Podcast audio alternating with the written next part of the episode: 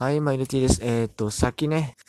ネットラジオ54回目収録をやってたんですけど、ちょっとね、えー、雑談をしようとしたら収まりきらなかったので、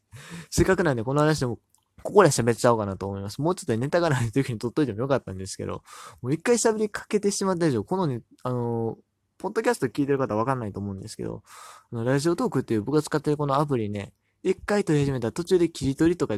できないんです。あのストップはできるんですけど、後で編集加えることができないので、だからもう、この際喋っちゃいます。喋ろうとしてたオフシーズン用のネタね。えっ、ー、と、まあ、僕今大学生やってまして、横浜の、まあ、とある大学でですね、えー、経営学を学んでるんですけども、まあ、学部の授業でですね、横浜 DNA ベイスターズと提携してる授業があるんですよ。で、毎年夏に20人ぐらいの枠で、あのー、講義、特殊講義やってて、4日間ぐらいの集中講義で、えー、まあ、マネ、ベイスターズを通してマネジメントとかマーケティングをね、学ぶっていう、もう素晴らしい授業があるんですよ。僕それ絶対受けたいと思ってて。で、2年生の時に死亡書を出したんですね。その時は、そう、死亡書がいるんですよ。その授業に、そこそこ人気の授業っていうか、まあ枠があるんでね。だからまあ熱にある人から取っていこうみたいな感じなんでしょうけど、その時は、自分どんなこと書いたかな？多分、自分は阪神ファンです。まあ最初に思いっきり宣言しちゃったんですよ。で、でも阪神ファンやけれども、なんだ、2005年一緒に日本シリーズ戦ったロッテね、対戦相手のロッテがすごいなんか、えー、ファンクラブとかのあの、違う、ファンサービスがすごい良くて、それファンをすごい増やしたみたいなことを聞いて、最初にそ、そ、そこで最初にあの、初めてですね、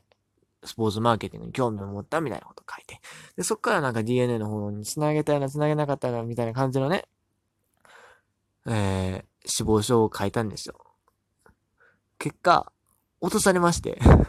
何人申し込んだのか知らないですけど、落とされまして、まあ、もしかしたらね、あの、科目の関連で落とされた可能性もあります。僕が落としてた科目があったからとかね。まあ、その落とした科目が、もしかしたらその授業に直結するような内容だったんで、今回を落としてたとか、そういう可能性もあったんですけど、やっぱり阪神って書いたのがまずかったんかなとかね。あの、ロッテって書いたのがまずかったんかなって思ってたりしたんですよ。それでまあ、今年2019年ね、またこうやりますと。でもね、僕ちょうど夏休みのその最初の時期、に、まあ、焦げがある時期にですね、ちょっと予定が入りそう。最初もか、今年は無理かなと思って来年にしようと思ってたんですよ。そしたら、その予定が、あの、その時期じゃなかったんですね。別の時期になりまして。でも、死亡書書くのは結局間に合わすことができなくて。まあ、書こうと思えば書けたんですけど、なんか自分の中で納得のいくもの書けなかったというか、なんやろもう、特に去年1年間にいろいろ見すぎて、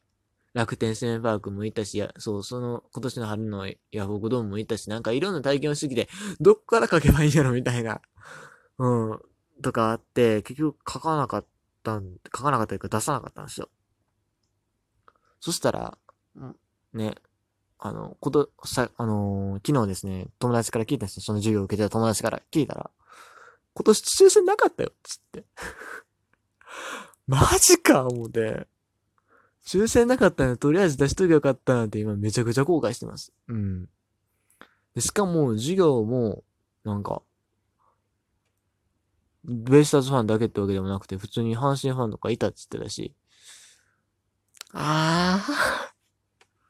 マジで、ああ、今年受けりゃよかったなって今めちゃくちゃ思ってます。うん。あのね、もちろんそのベイスターズのことを学ぶっていう意味でもそうなんですけど、普通に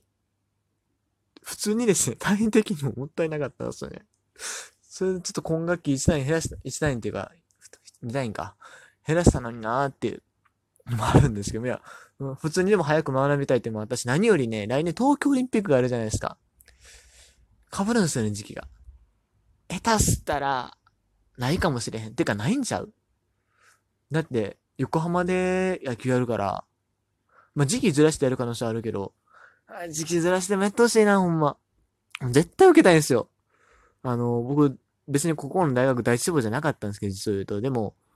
ね、あの、せっかく入れた大学でそんなね、授業があったのに、もう一年の時絶対受けたいと思ったのに。受けずに卒業するのは嫌やなと思ってます、ほんまに。だね、その授業を受けることができたらですね、また、まあ、あのー、企業秘密の内容とかもあるので、多分詳しい事例は絶対お教えできないんですが、まあ、ざっくりした話はお伝えできるかなと。あと、まあ、感想とか、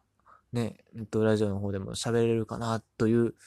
気はしてます。まあ、どうかな、どこまで喋って OK なのかはあるんですけど、うん。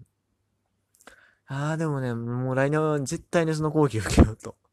もう今から文考えとかなあかんな。でもそれでなんか来年ありませんって言われそうな気がせんでもないですけどね。はい、ということで、えー、っと、これを単発で喋ると6分いかないんですよね、この話題。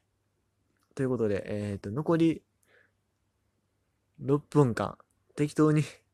話つなごうか。いや別にこれ無理に取る必要はないんですけど、なんかね、途中で終わりたくない感があるんですよね、すごい。えー、せっかくなんで、じゃあ、ベイスターズの話題行きましょうか。あのー、ベイスターズの話題で言うとですね、まあ、よ、横、横浜におけるベイスターズの話しましょうか、じゃあ。あの、僕ね、大阪から、大阪、まあ、ほんま大阪じゃないんですけど、まあ、大阪からね、こっちや、横浜にやってきた時に、一番衝撃受けたのが、街中がベイスターズだらけなんですよ、横浜って。マジで。まあ、ちょうど、その、来た時は開幕シーズンっていうのもあったんですけど、まず横浜駅の近くのビルの壁に思いっきりベイスターズの広告が貼ってあると。で、また別のビルにベイスの広告貼ってると。ね。また別のビルには、筒香選手の全身写真があると。で、なんか街中にはなんか、熱き星たちをね、あの、流しながら走ってるトラックがおると、あの、よくあるとか、アーティストさんとかさ、あの、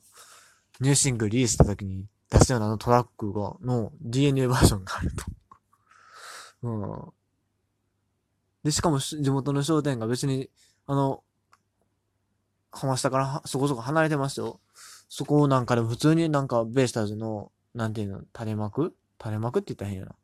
フラッグみたいなのがあったりね。ほんまにもう街中がベイスターズだらけで、僕一番そこ驚いたんですよね。兵庫県、一応もう阪神のフランチャイズ地域ですけど、全然そんなことなかった。まあ、確かに、まあ、ベイスターズはメディアが多分弱いんですよ。で、阪神はメディアが強いっていう、まあそこの、は違いはあるんですけど、阪神の場合地元だと別にそんな、まあ、もちろん多少の高校でですね、まあ阪神のがあったりとか、まあ僕、阪急電車遠征だったんですけど、まあ同じ会社なので、ね、阪急と阪神って今、だから、まあ阪急の選手の高校もあるにはありましたけど、でも、例えばそんな、ま、街の商店街になんだ、阪神の選手の絵がいっぱいあるとか、そういうことはなかったんですよね。別にそんな、なんだ、阪神の駅行ってもですね、そんな、金本、当時のね、金本監督の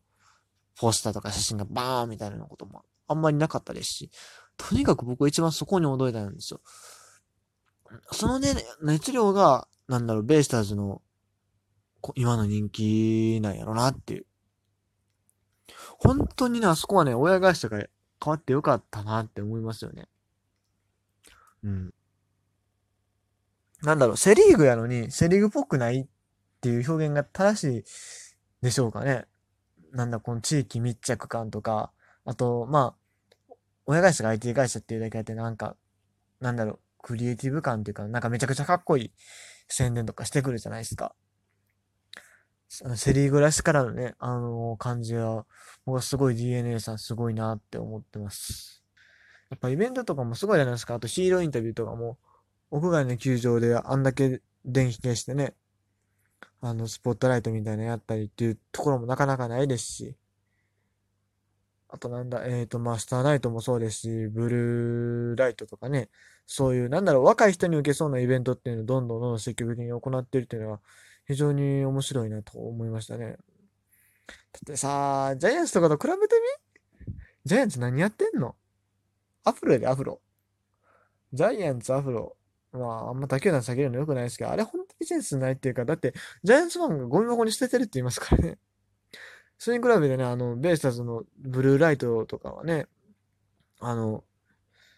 みんな多分家に持ち帰って保存してる人多いでしょうし、なんなら災害時にはワンチャン役に立つ可能性があるぐらい。ね、で、別に普通に球場でも使えるし、みたいな。すごいうまいですよね、やってることは本当にマーケティング。だからね、そういうね、ことを、発想とかをね、あの間近で聞ける、直接聞けるね、機会があれば行きたいなと思ってるんですけど、そういえばね、うちのその、なんだ、大学の、の OB 会みたいなやつの講演会で、GNA の社長さん来てたことあったんですよね。でも僕ね、スーツ着ていくのが嫌なんで行かなかったんですよ。ちょっとね、後悔してますね、今、ほんまに。あの、今の岡村社長ですよ。行きゃよかったな、ほんま。こうやってどんどんどんどん機会をしてるんやなって思うと、ちょっと、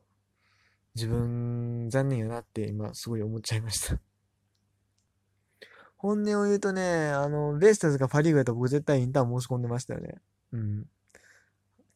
あの、まあ、今、結構パリーグの球団やとね、インターン募集してるとこあるんです。千葉ロッテとか、えーオリックスとか、ね、結構募集してるんです。ああ、ファイターズも鎌ヶ谷でやってたりするんですけどね。これがもしね、本当にベイスターズがパリーグやったら僕はインターンやってたら言ってたと思うんですよね。まあ仕方がないですが。はい、ということで、えー、今日は、今日はっていうか今日の後編余談のはずの本編みたいな感じになってますけど、えー、大、うちの大学でやってるベイスターズの授業と、個人的に思うベイスターズのそのマーケティング等々の話をさせていただきました。もはやもう先週何も関係ないっていう感じですけどね。えー、僕意外とそういうところにも興味持ってたりして、実はそういう情報をね、ブログで発信しようとしてる時期もあったんですけど、ね。うん一応そのブログまだ残ってるので、興味ある方は、えっ、と、僕のツイッターのとこにリンク貼ってあるんで、もしよかったら言ってください。ということで、えー、まあもうかなり放置してるんですけどね。最新の記事は多分4月とかかな？ですけど。はい、ということで以上、ちーでした。